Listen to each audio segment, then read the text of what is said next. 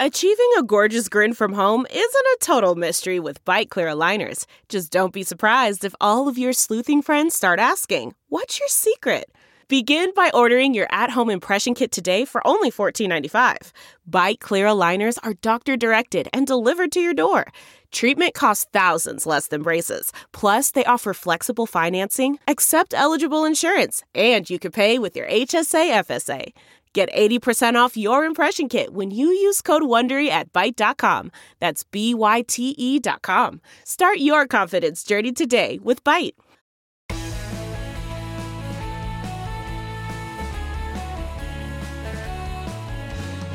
Hello, hello, and welcome. Welcome to this week's Roundtable on the Bill Press Pod, where we look back at the news of the week with three top political journalists. Well, with the former guy out of town, it's not as crazy as it's been for the last four years, but there's still lots going on. The new guy made his first public debut as president this week in a CNN town hall and promised a vaccine for every American by July. Can he deliver? Congress prepares to vote on President Biden's $1.9 trillion stimulus plan. Can Congress deliver? A winter storm paralyzes most of the nation and knocks out power in Texas. Who's to blame? And Donald Trump declares war on Mitch McConnell and any other Republican member of Congress who did not support his attempts to overturn the election. Are Republicans eating their own? Here today to make some sense of it all, Ginger Gibson, Deputy Washington Editor for NBC News Digital. Hello, Ginger. Hello. Uh, Gabe DeBenedetti, National Correspondent for New York Magazine. Hello, Gabe. Welcome back. Howdy, Bill. And uh, Bob Cusack, Editor in Chief of The Hill, making his first appearance on the Bill Press Roundtable. Welcome, Bob. Good morning, Bill. Okay, so uh, you know, Washington. We got to start here. Washington loves nothing better than a scandal, a big scandal or a little scandal. So um, it got cold in Texas, and Ted Cruz uh, wanted to find some heat. Ginger, um, looks like he found it, huh? Yeah, so he and his family decided that it would be a good idea to fly to Cancun, which um, you know, a lot of my family in Houston without power probably also would have thought it would have been a good idea to fly to Cancun. Um, but they're not the U.S. Senator from Texas. Um, and so they would not have been recognized on the plane as he was, and quickly outed to the public as having bailed on his state in one of the worst natural disasters they've had in a few years. So, um, I think that what we saw was absolutely predictable. We saw people um, outraged that he would leave. We saw, I was a little surprised though how he handled it, first sort of blaming his daughter. Um, and then we saw great reporting from the New York Times and others that um, showed that he, this was not his daughter's request, that his, you know, his wife had helped plan this. Uh, and then he quickly came back. Um, but I think the most important thing to remember about this entire episode is that this is Ted Cruz, and it's kind of on brand. Um, and it kind of probably doesn't surprise a lot of the voters in Texas.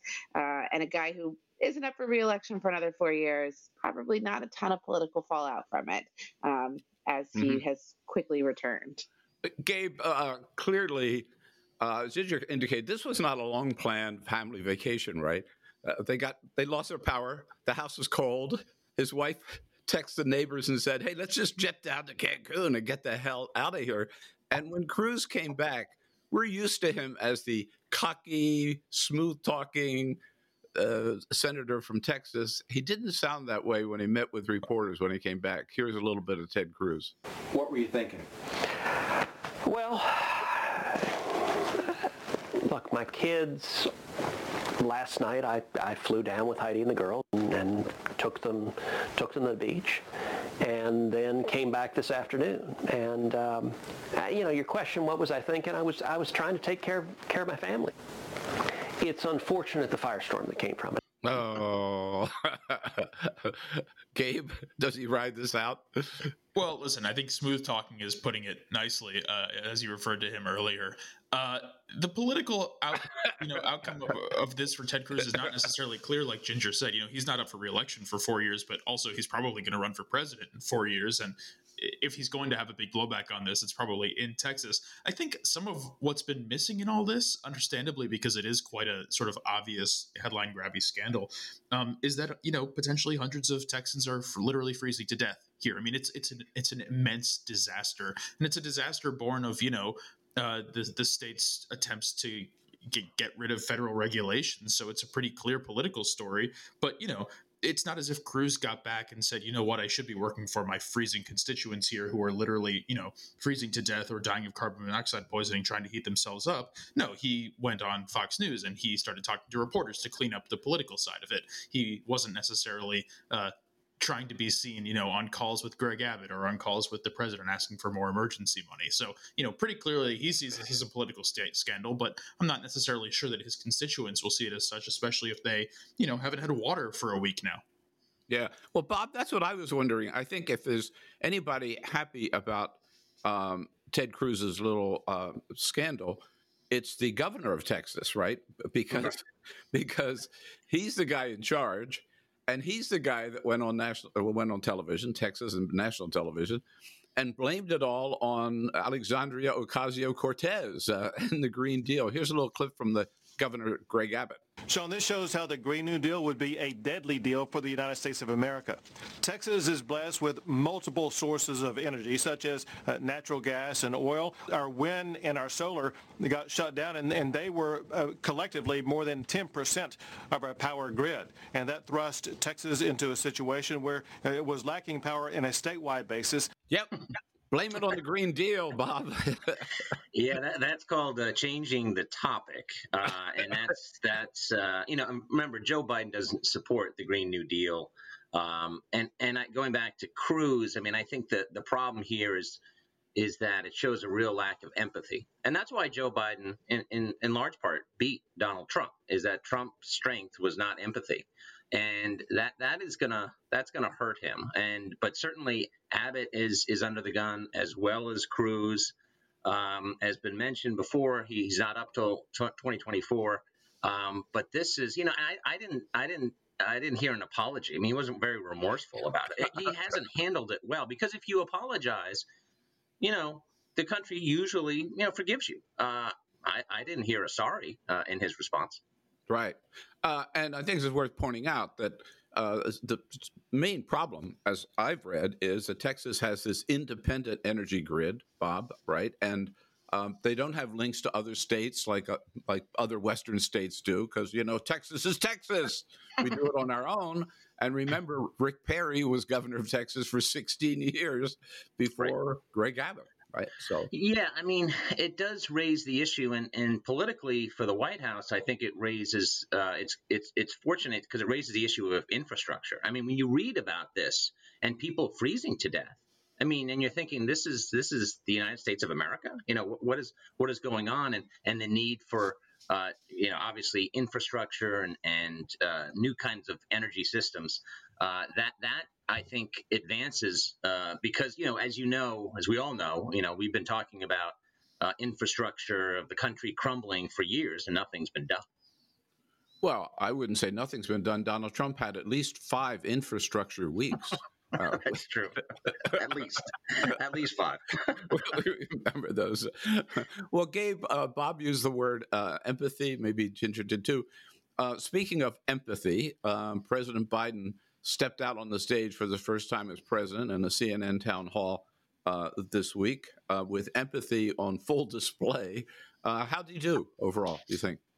Uh, well, I think it was basically a fine performance. I mean, the reality here is that he's not trying to uh, turn these into performances in the way that, uh, for example, the previous president was, or as he called him, uh, the last guy, or something like that, the previous guy. Uh, the other guy. The other guy, right. Um, you know, Biden, of course, does not like to say the word words Donald Trump. Um, you know, it was essentially an attempt to uh, sell the recovery package, but he ended up getting a lot of questions about uh, vaccine planning, reopening schools, student uh, student debt policy. So you know, it was a chance for him to talk to real people. And in the moments where he was able to say, you know, let me talk to you about uh, your vaccine eligibility, about why you shouldn't be worried if you're a kid, uh, those were obviously empathetic moments, that emotional moments that that you know Biden has tended to thrive in. But I don't think it's probably fair to talk about this too much as a performance. Really, in terms of the policy, you know, there was some confusion in terms of um, what the what the long term timeline is for for vaccinations uh, of the entire country. Um, but for me, one of the things that really stuck out, and maybe this just speaks to my interest, is when Anderson Cooper uh, asked him about what it was like to to be living in the White House now, and and Biden certainly wasn't ambivalent. I mean, he was happy to be living in the White House, but he, he was clearly reflective about it and said, you know, he'd never been inside the White House residence before. He kind of missed the VP residence um, after living there for eight years. You know, this is a guy who's worked with nine different presidents, so it, it was an interesting uh, insight into how he thinks. He was more reflective than you might might expect. Then again, he also did say that his four weeks on the job had felt like four years, and and it's true. There there is a lot going on these days. uh, yeah, I was stunned when he said he had never been uh, in the residence, uh, vice president of the United States, and he was close to to uh, Barack Obama uh, as well. So, Ginger, he did talk a lot about COVID. He also talked, and in, in the context of COVID nineteen, um, he talked about reopening schools. Uh, seems to be a little confusion on that point about what the goal is and when they can achieve it. I mean, we're seeing a real, the first, I think, real problem in this White House articulating what they want and trying to keep their constituencies happy um, and still execute a policy. I mean, there's just real frustration. I mean, we saw Kamala Harris on the Today Show where Savannah was trying to ask her, do teachers need to be vaccinated before they can reopen schools? And she just couldn't answer the question. I mean, going back and forth, refusing to respond. I mean, I think that this is a real evidence of a problem that they don't have an easy solution for and they they haven't figured out how to deal with. Parents want their kids back in school. The CDC says schools are safe, um, that it is more important to open schools because of the risks that these children are facing. And then teachers and teachers' unions are saying we need to be vaccinated, we need hazard pay, we need all of these things before we can open schools and it's at odds for the other side and and they don't want to upset their political constituents, the teachers' unions, and they don't want to upset parents, and they haven't figured out how to rectify the two, other than to make these broad general statements like school should open, teachers should get vaccinated, it should happen. I mean, they're in a bind, and I think that um, they haven't found a way out of it. And I, I suspect that um, we're going to increasingly see teachers pushing back and increasingly see parents getting upset. And it's going to have to come uh, to a head at some point. And Bob, isn't part of the problem that um, you can't just ma- wave a magic wand from the White House on school districts across the country, right? They don't. Right. They don't. They don't have that federal power. That's true. That's true. It has been a confusing message. And you remember a lot of private schools have been open the, the entire time. And the data does seem to support. I have a doctor who's a close friend of mine who says, and he's no trumper, uh, that the data does support uh, going back to school. Uh, but you do run into these thorny issues that, that Ginger mentioned on on, on teacher unions. And, uh, you know, I think that, you know, they just have to have get one message of, hey, here's the goal. Uh, but it could be a little bumpy because we have these issues. And of course, the bottom line is that you know the vaccine distribution seems to be getting better after it was sluggish for a long time, and, and that's the bottom line. And, and long term, uh, that's how the the Biden uh, White House certainly going into the midterms is going to be going to be judged. But for now, this is a political problem for the for the Biden White House. Uh, and Bob, let me stick with you there for a second. So the first uh, big hurdle in terms of getting anything done for the, the vaccine, they have. You're, you're right. They've speeded up the the delivery of the vaccine and and also getting it into people's arms. But the number one first big goal is to is the 1.9 trillion dollar stimulus plan. Correct now. Yes. Uh, they've scheduled a vote for that next week in the House, yep. uh, and then it goes to the Senate. Uh, is it going to get through? What do you think? What do you read? What you read? What your support or reporters telling you on the Hill? Uh, I, I, think it's going to get through. It's going to get through on a, on a partisan basis, but there's going to be some drama along the way. Uh, and the biggest obstacle is the minimum wage. Uh, Bernie Sanders is the chairman of the of the Senate Budget Committee. He's been, as you know, Bill, he's been championing fifteen dollars. But some of the centrists, like Joe Manchin, are not for fifteen dollars. Certainly, uh, so soon they would go to maybe 11 or 12. Uh, we haven't heard yet from the parliamentarian of whether it's allowed under this budget reconciliation rules. Um, I think you're going to see that ruling after the House passes its bill next week. Um, so I, I, think that uh, it's it's there's going to be some drama because Chuck Schumer, this is a headache for him, uh, the minimum wage, and Bernie is not one to, you know, he doesn't want to compromise on this. He wants his $15, not right away. I mean, it does phase in uh, until I think it starts in 2025. Um, but I think there's probably going to have to be some compromise there, or the Senate parliamentarian. Uh, she's going to say, no, you can't do it under these rules. And it's interesting that Joe Biden said, I don't think it's going to get through. I think that was kind of a move by the White House to try to take this off the table for now and maybe pursue it later. Um, but it's going to be very difficult. Nancy Pelosi and Chuck Schumer are saying, no, we want to do it as part of this package. But do I think it gets through? I do. Yeah. And Gabe, does it get through? Bob indicated that will be all Democratic votes. The last I heard, uh, the Republicans are still um, at 618 billion, which is a long way from 1.9 trillion. Uh, politically, what's in it for the Republicans not to at least try to come to some middle ground here? Well, I think the argument that a lot of them would make, um, and I don't think this is ultimately a winning argument. I want to be clear about that. Is that they have, you know, a lot of them, uh, not a lot of them, a, a, group of them went to the White House to meet with Biden to put forth their proposal, and they're saying they're essentially making a bet that there is uh, more political gain to be won in in terms of being seen as a as as moderates and being seen as saying, well, we want to do something, but we don't want to go all the way to these crazy liberals. Um, of course, the, the Biden White House and a lot of Democrats on the Hill feel very confident about the fact that that's bad politics and that it's a pretty clearly good, easy political move to say we're going to send people much needed relief and a huge package, as much relief as possible. Uh, and and and by the way, be able to clobber Republicans by saying every single one of these guys stood against sending you, the voters, that your your check or raising your minimum wage or doing X, Y, and Z. In that sense, you know, there's been a lot of sort of incredulity among some Democrats that I've spoken to that Republicans are letting them get away with this. And it is one way that they're thinking about it. Now, in terms of how it's going to pass, it does seem pretty likely um, that it's going to pass only with Democratic votes, particularly in the Senate and probably in the House as well, or potentially in the House as well. Um, and the reality of that is that you know this is something that that Biden himself obviously doesn't love. He's been pretty open about putting a premium on the idea of bipartisanship and working with Republicans, at least for for the sake of uh, optics. On the other hand, he remembers 2009 as well as anyone. Uh, you know, the the Recovery Act for the stimulus, the, the stimulus after the recession or during the recession, passed with only three Republican votes in the Senate and none in the House, um, and that was after you know a decent amount of wrangling. But then what really stung them all was was the wrangling for months and months and months over Obamacare, where you know the, the White House and Joe Biden thought that they were going to get Republicans yeah. on board, yep. but they were essentially dragged out, and so they're just trying not to fall into that trap again.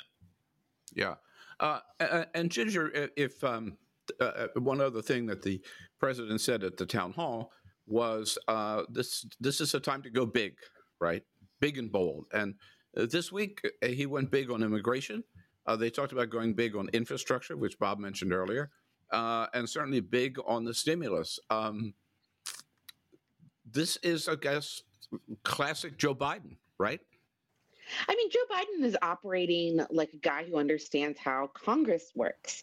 Um, I think we're seeing an interesting juxtaposition between the way that Obama negotiated with Congress, a guy who had only spent a few years there, um, a guy who, um, you know, had no understanding of how Congress worked and tried to negotiate the way he did with contractors building hotels, and a guy who understands how the Senate works. And he's making these big ass, knowing he's not going to get everything he wants, um, and knowing that he's not going to get everything he wants from, from his own party, um, and then figuring he'll give up some of it.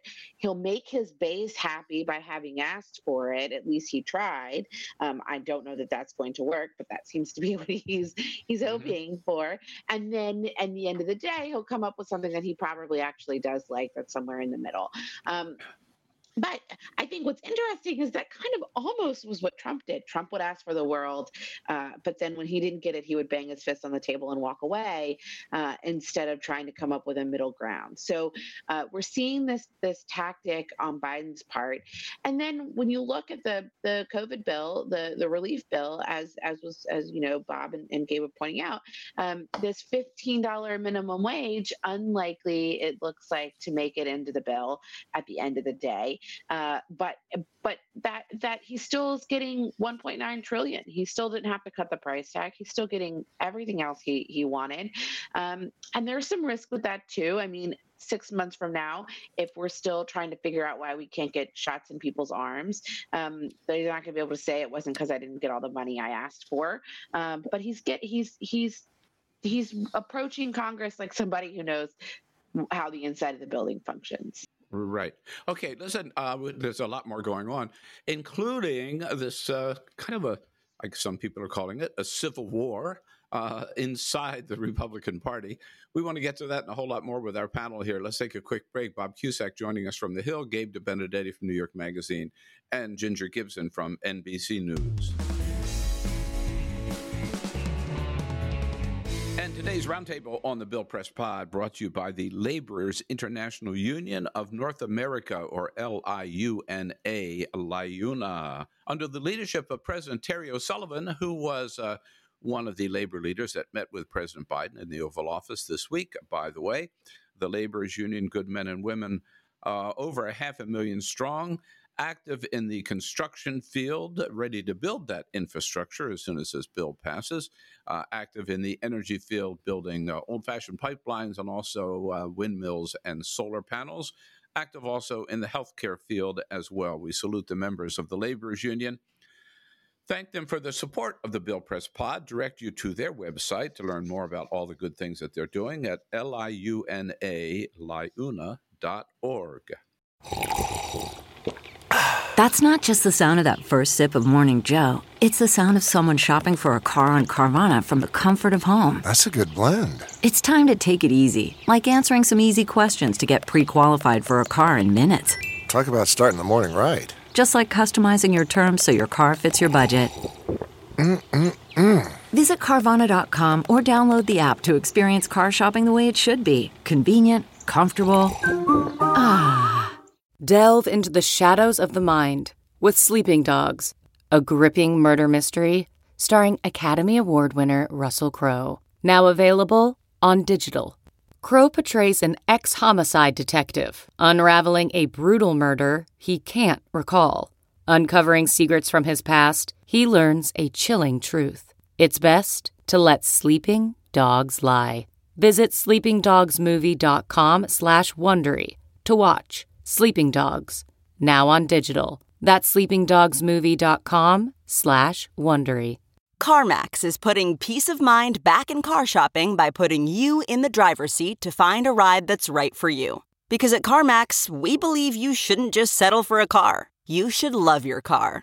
That's why every car we sell is CarMax certified quality so you can be sure with upfront pricing that's the same for every customer. So don't settle. Find love at first drive and start shopping now at CarMax.com. CarMax, the way car buying should be. Okay, picture this. It's Friday afternoon when a thought hits you. I can spend another weekend doing the same old whatever, or I can hop into my all new Hyundai Santa Fe and hit the road. With available HTRAC, all wheel drive, and three row seating, my whole family can head deep into the wild. Conquer the weekend in the all new Hyundai Santa Fe. Visit HyundaiUSA.com or call 562 for more details. Hyundai, there's joy in every journey.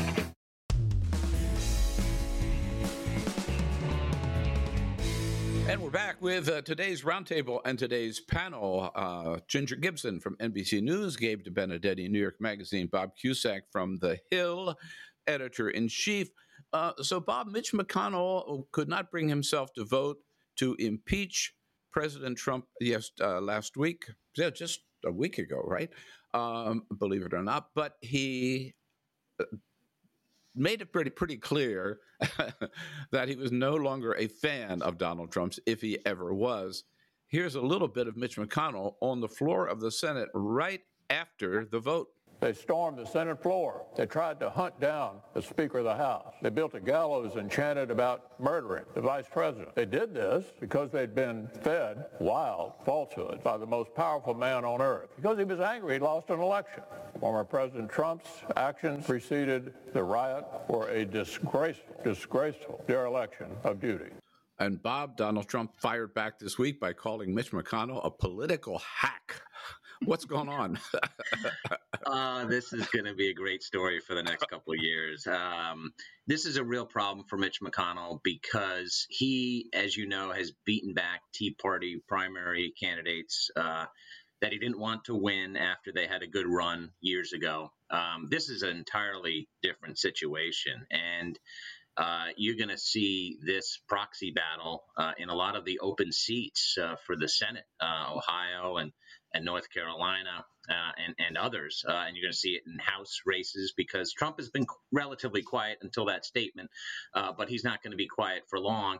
And the next really battle of the party is Trump and his allies going after everyone who voted against him uh, in the House on impeachment and on conviction in the Senate and and this is going to be tough because Trump is very popular. He's a lot more popular than than Mitch McConnell. So this is this is going to be very challenging. And and you know the interesting thing is is as Trump and his team go around the country seeking MAGA. Uh, candidates, I'm sure they're going to be asking one question, and the question will be, "Who really won the 2020 presidential election?" and that candidate is going to have to say, "Well, Donald Trump clearly won." So this this falsehood of, of Trump winning is that storyline is just going to keep going, and, and and this is this is going to be an obstacle for Mitch McConnell winning back the Senate in two years. Uh, yeah, Gabe. You know, Democrats are often accused and uh, and often guilty of eating their own. Um, it looks like it's the Republicans' turn, right? And I, I, my question to you, you, you follow this political scene better than anybody, is so if it's Donald Trump on one side, who's the leader of the post Donald Trump world? Is it really Mitch McConnell? Well, I, I mean, we could we could all go off on this for hours on end. I, the biggest thing that I want to say here is that you know, well, two things. First, the question "Who is the leader of X?" is a question that drove me nuts.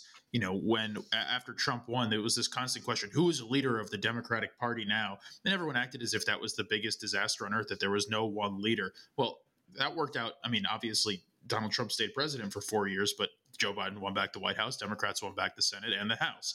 Um, now, the bigger point that I want to make here is the very idea that there is a civil war here at all uh, is great for Mitch McConnell, kind of not really supported by evidence whatsoever. Uh, almost, you know, the vast majority of Republicans in the House voted uh, to support the election stealing lie even after the insurrection. Uh, a very small minority of senators in the mm-hmm. Republican mm-hmm. Party voted to impeach Trump this second time, even though they're getting a lot of attention as they uh, obviously should um, Trump is undoubtedly still the center of gravity in the party. You know, Mitch McConnell is a powerful entity in the Senate itself, but he's not a popular figure. No one will ever run a campaign anywhere, including Kentucky, by saying I'm a Mitch McConnell Republican. That's just not a thing that exists. um, he's he's he's spectacularly unpopular himself. Uh, and and you know, look at what's happened in the states, which is you know where real voters are. Um, even though it's easy for us to focus on the Senate, uh, Republican parties across the country they're not having a reckoning because the reckoning has been had over the last four years. Almost without fail, the parties are have already pivoted hard I guess you could call it to the right, but it's really towards wherever whatever direction Trump is in, um, and their and their loyalty test is the most important thing. So yeah, it's true. Dems in disarray is a great meme for Twitter, um, but the reality here is that Republicans they're not even going through an identity crisis. The identity crisis has has occurred. There will be primary fights, and it will be really interesting because while Mitch McConnell may not be a, a popular political figure in the in the general sense he does command a lot of money and respect from people in Washington, and so will be able to recruit candidates for Senate seats. But you know, even the even the chair of the National Republican Senatorial Committee, Rick Scott, is someone who clearly wants to run for president uh, in 2024, and so we'll have to make decisions himself about how you know what direction these candidates are going to go in. Uh, this is going to be a massive story, and you know it's a, it's a huge gift to, to to Joe Biden. But at the same time, you know we shouldn't pretend that all these people are are obviously going to going to have trouble against the Democrats because of course that was that was what led to Trump in the first place. The assumption that no one this fringy could get that far. Uh, and Ginger, how do you see it? I mean, clearly, if the Republican Party's goal, which it is, is to uh, take back the Senate and maybe even and the House in 2022 and get back the White House in 2024, um, it's not helpful if they're fighting among themselves, right? I think that that's that's like it's also um, the sun comes up and, and rises in the east every week, right? I mean, I think that parties every fight day. within themselves uh, every day. That's what I meant to say. Every day. Oh goodness, every day. I, I think that parties fight within them within themselves um, as a perpetual condition, right? Um, and and it makes for good drama and it makes for good stories and it keeps us in business. Um, but there there is unlikely to be a day where all of the Republican Party uh, is in unison. And look at the Democratic Party, as Gabe just sort of outlined. Though we spent the last four years, who's their leader? What's their point? How are they going? What are they in disarray? They disagree on everything and they settled on the most moderate candidate, the most centrist, the oldest, the mm-hmm. least exciting, right? Um, I, I, think that that they're going to disagree, and I think that four years from now, uh, we'll be looking at we will have they will have run a primary cycle. There will be a nominee they will settle on someone. Part of the party will not like them. They will either win or lose. I mean, I, I think that that that is how it plays out every cycle. So I know that's not a very satisfying answer, but I, I do think we're seeing the natural um, sort of ebb and flow of power in the party. Yeah. And it's not mm-hmm. just McConnell, right? I mean, I look at Ted Cruz. You know, you talk about earlier in the in this discussion that Ted Cruz didn't apologize. Well, of course not, because Ted Cruz thinks that he's the inheritor of the Donald Trump following, and Donald Trump doesn't apologize, so Ted Cruz doesn't apologize. And um, you know, Mitt Romney and Ben Sasse and all these guys want to be the the the leader of the other faction of the party, and they're going to apologize and and sponsor minimum wage bills. I mean uh, imagine us four years ago saying that Republicans would sponsor bills to raise the minimum wage. Um, I, I, they're just they're they're looking for their place and they're all trying to find their lane and and I think they're going to keep jockeying for it until they nominate someone and then they'll spend another four years looking for their lane and jockeying for it. and can, can uh, I just so, make one more point? I think Ginger's yeah, exactly right please. here, um, but I think that we. Uh, you know, not to be too defeatist about this, because of course, you know, this is what happens. Doesn't mean that we shouldn't talk about it. But I do think that one thing that we need to be very clear about is that Mitch McConnell has sort of masterfully convinced everyone to just act as if he's really the leader of this anti-Trump wing of the Democrat of the Republican Party. Pardon me. Uh, he has just spent five years excusing Trump and doing everything that Trump wanted him to do and working with Good Trump. Point. Uh, and Good and point. he didn't even vote to impeach him to convict him. He he voted to yeah. to acquit him and then turned around and said, "Actually, I hate this guy." Uh, I mean, let's. It's it's incredible that McConnell has uh, that we've all allowed McConnell to get away with being the, the face of this all. Obviously, he's looking at the next election here, but I mean, give me a break. Uh, and I must say, I thought before we move on, I thought it was amusing to see Nikki Haley this week break with Trump. We should never have followed him down that road. And then she turned around and begged Trump for a meeting at Mar-a-Lago. and he turned her down. So even Nikki Haley had to had to back up. But uh, if we're talking about the leader of the Republican Party, Bob Cusack, um, maybe we lost the leader of the Republican Party this week with the death of Rush Limbaugh. Um, he was kind of Trump before Trump was Trump. yes. He? Yes, very powerful figure uh, on the right, without a doubt, and uh, said a lot of controversial things. And of course, that that set uh, Twitter uh, aflame. And and but but he was Trump before Trump, and and certainly Trump uh, courted him, courted a lot of figures on the right, um, including Fox, of course, and the Drudge Report. Uh, but but uh, you know, I know a lot of uh, Trump supporters who listen to, to Limbaugh every day up until up until the end, and so he was a a transformer. He basically transformed the party, uh, and he was. You know these other figures like Sean Hannity. I mean, they owe a lot to to Limbaugh. Um, but as we saw from some of the the clips, uh, he was an angry conservative uh, at times, and and and went after people in a in a especially nasty way. And and his death doesn't erase that. And Gabe, there were Republicans who learned um, that if you couldn't go against Trump, you couldn't go against Rush Limbaugh either, uh, without risking your political career. Uh, yeah, I mean, Trump learned a lot from Limbaugh, and Limbaugh uh, used his power to great effect during during the Trump years, especially.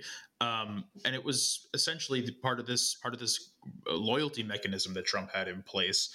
Um, you know, I, I, think that what what he learned from Limbaugh, it's uh, he also did learn this from other figures in Fox News in particular. But you know, angry uh, so-called conservatism with a not even undertones of racism, often explicit racism, works. And I think uh, one thing that a lot of Democrats in the Trump era, especially, really missed was the massive audience and the massive uh, cultural reach that Rush Limbaugh had. And, you know, to Trump's credit, he understood that and would often go on the show. I mean, there was a one point during his reelection this last year, reelection campaign, that he just went on for two hours to just have what they called, I guess, a virtual rally.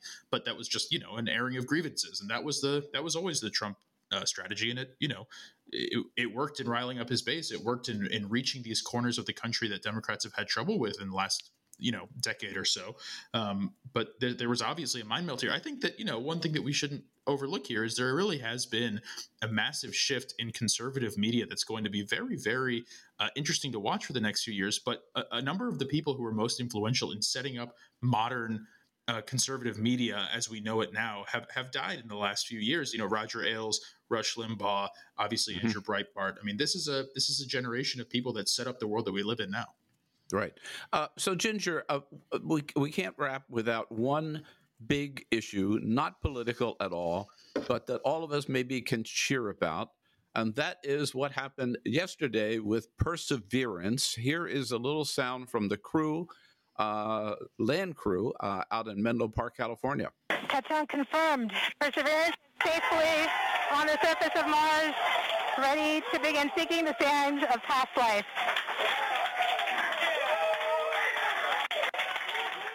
So, Ginger, maybe there is life on Mars, huh? you know, the watching yesterday as that rover landed and then the the crew all cheered. The sound you just played almost brought me to tears. I mean, it's yeah. just been the roughest year for the world, for Earth. Um, and it took going to Mars maybe for us to find a moment where it was like, good news, something is happening that has gone right. Um, and I, I think it's it's a great example of American ingenuity and efforts and what we're going to learn and just looking forward. It was just just a great moment. And I think if you didn't watch it, you should go find a clip of it because it's just a great moment to watch uh, us, us pushing forward. Yeah, absolutely. Yeah, big, big, big fan of the space program. And it's nice that uh, America is back. And this will be the first a two-way trip to Mars. They're, they got there and they're going to bring some rocks back. So that's really really exciting and and historic. Uh, great panel today. Bob Cusack from The Hill, Gabe DeBenedetti, New York Magazine, Ginger Gibson from NBC News. Uh, before we let you go, uh, with all of this going on, there must have been one point this week where you saw a story that caught your attention. We call it our favorite story of the week. Uh, Gabe, you want to start us off?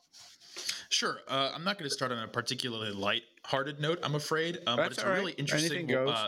Yeah, a really interesting uh, story that I think has massive implications for for all of us is the saga that's been going on for a while in Australia over uh, Facebook and Google being asked to or forced to pay for news distribution.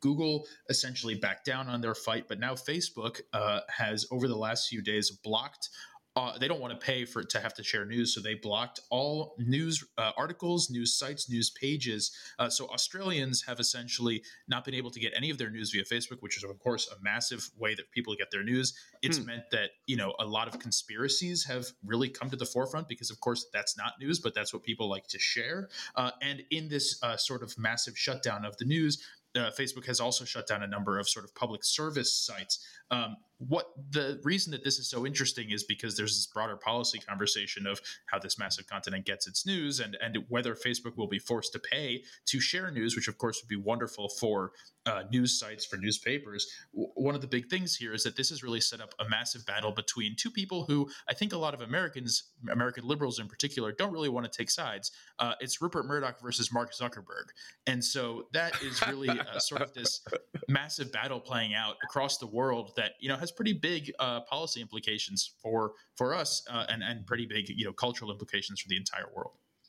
Yeah, uh, very interesting to watch. Uh, I must admit, I've been watching it from all of us from a great distance, but it does have implications here in this country. Uh, Ginger, what caught your attention? Yeah, so I think that um, right now we're at this weird spot because anybody who gets any memories on their social media or anything from the last year um, are realizing that we're like hitting that window of the one year mark of mm. the pandemic. Um, and so NBC News actually is doing this neat project that um, I was looking at yesterday, and, and I think is really great for anyone who wants to participate. sort of a participatory news event, which I think is nice, which is to go back and find the last photo you took in your phone before uh, the coronavirus became a pandemic. Oh. Um, so March 11th is the date, um, and we're collecting them. So you can actually go to NBC News and, sub- and news.com and submit yours. Um, and we're going to put them all together in a big sort of gallery to look at the what the what the world looked like through your eyes.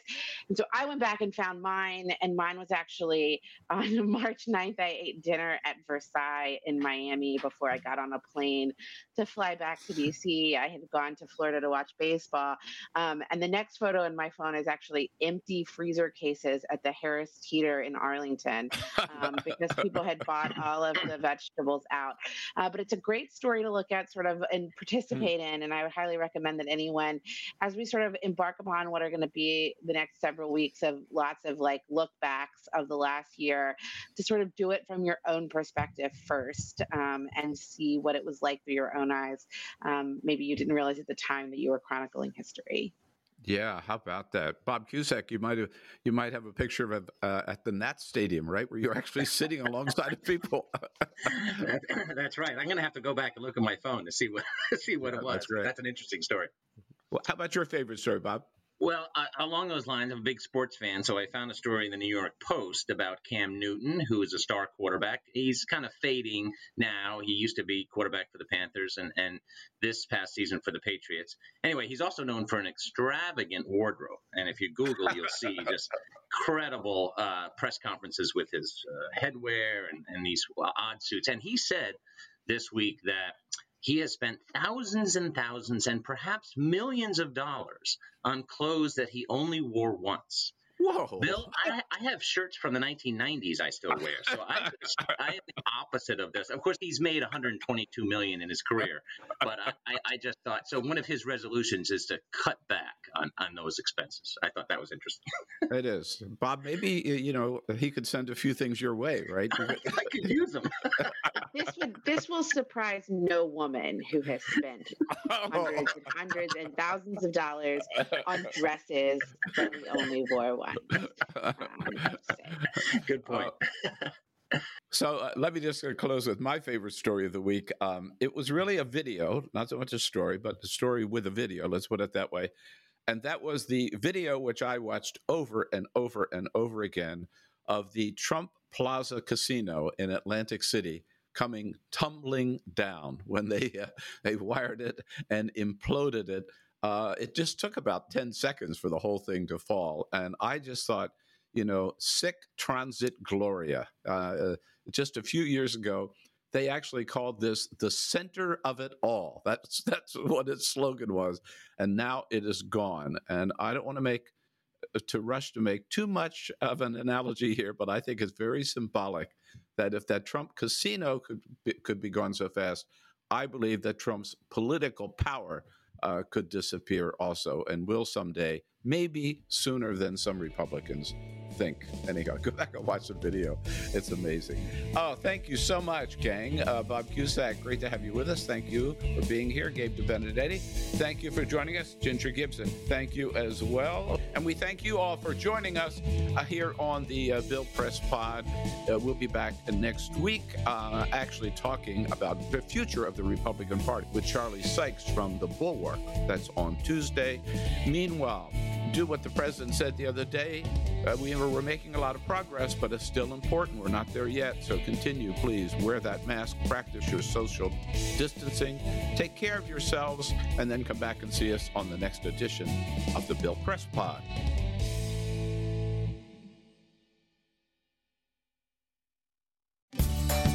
Have you ever wondered how to say good morning in Italian? Or what is goodbye in French? You can ask Alexa. Just say, What is happy birthday in German? Or how do you say hello in Japanese? Do you want to know how to say I love you in Spanish? Ask Alexa and start learning a new language today.